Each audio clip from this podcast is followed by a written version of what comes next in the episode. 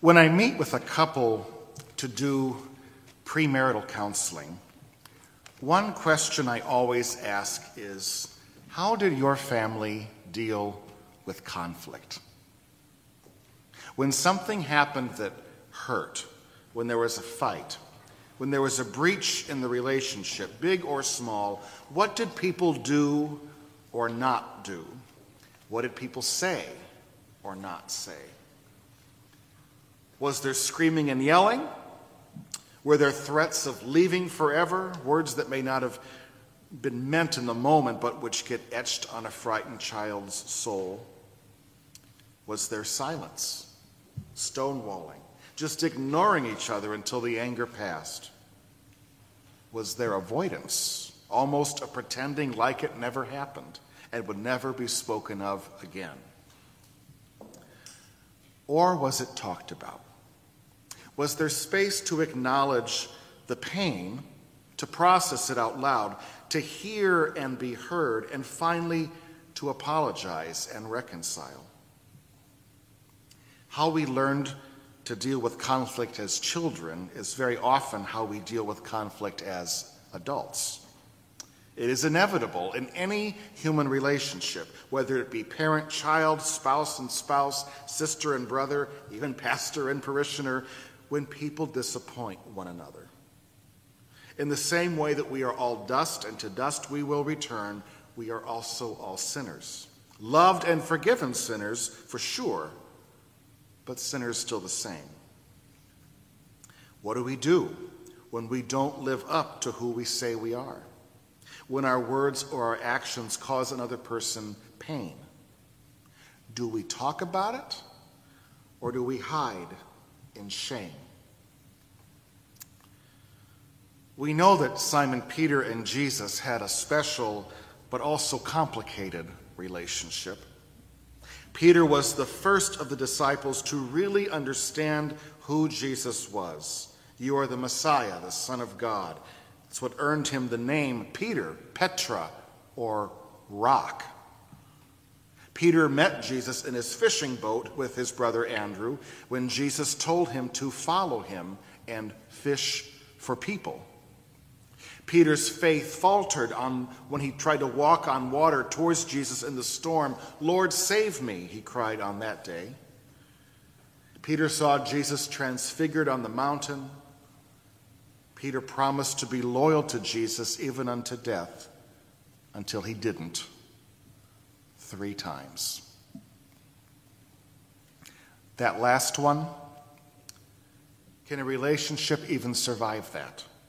Can that level of betrayal, I do not even know the man, can that ever be healed? Should it be healed? We get the sense that Peter doesn't think so. The only thing he can do from the moment that cock crowed three times, as the story says, was to weep bitterly and sit in his own shame.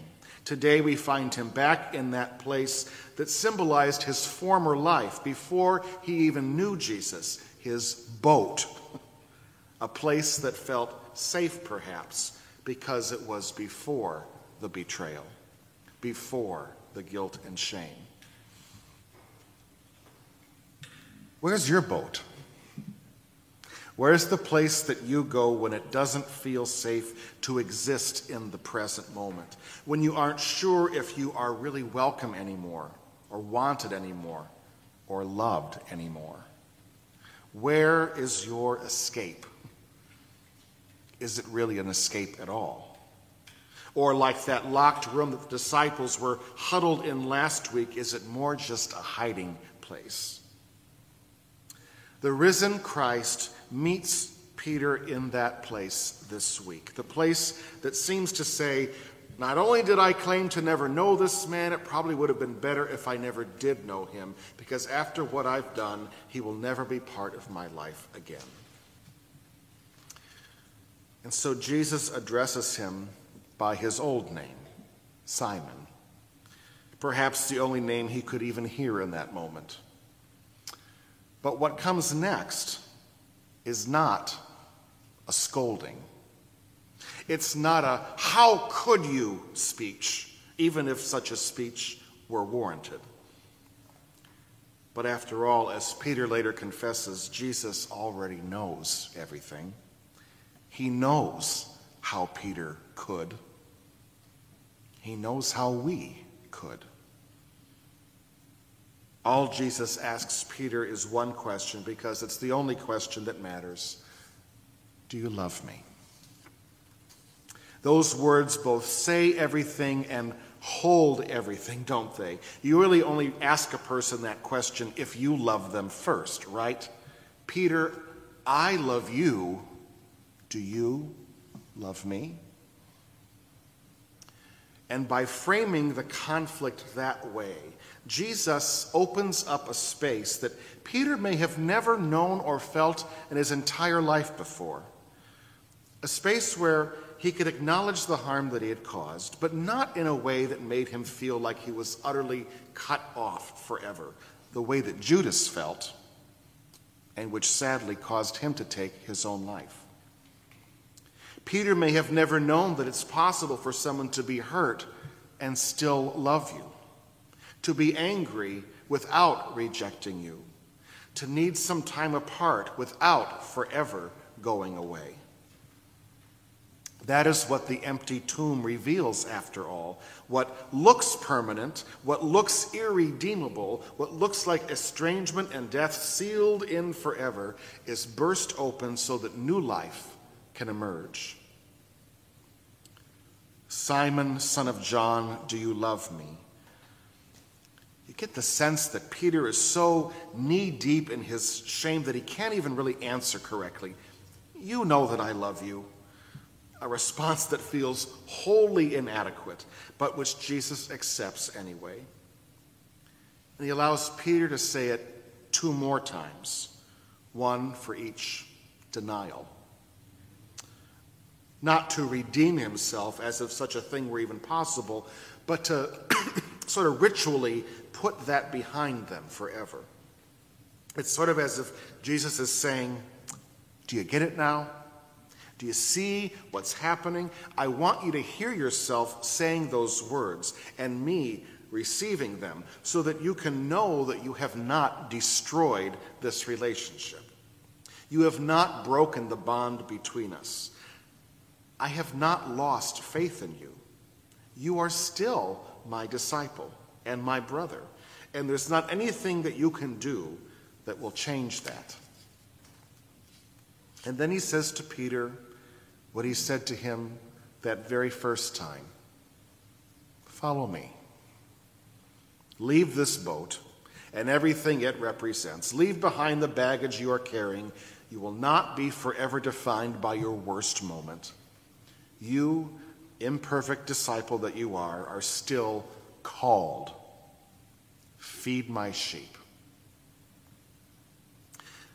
The reconciliation that happens between Jesus and Peter today is a picture of what happens between Jesus and us. You and me and all who gather at this breakfast table spread before us this morning, and all who would laugh at the thought that they are even invited. Here, Jesus makes the first move, as he always does, welcoming us, forgiving us, and giving us a tangible sign of his love. But then also sending us, trusting us to go and do the same with each other feed my lambs, tend my sheep. If Jesus can trust our wandering little hearts, if he can accept our wobbly attempts at love, then perhaps we can accept it from others. If we can be restored to relationship with Jesus, the one who knows us completely and still invites us to the table, then perhaps we can also be restored to others whom we have let down and who have let us down. Perhaps all of us who have ever denied knowing each other, either through words or actions, can learn to trust that there is a stronger bond at work here than anything we can come up with. And maybe that's why this room, this place where we meet on Sunday, is called a nave, which is, of course, the word for a boat. Just like Peter, This is where God finds us, especially when we are lost and alone and don't know where else to go. But also, like Jesus, this is where we are gathered into the net of God's great love, a net that, even though it holds 153 types of fish, which was every single variety of fish known to humankind in Jesus' day, it does not break.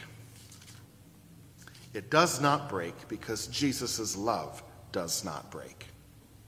His faith in us, his trust in us, it is there long before and long after ours has given up.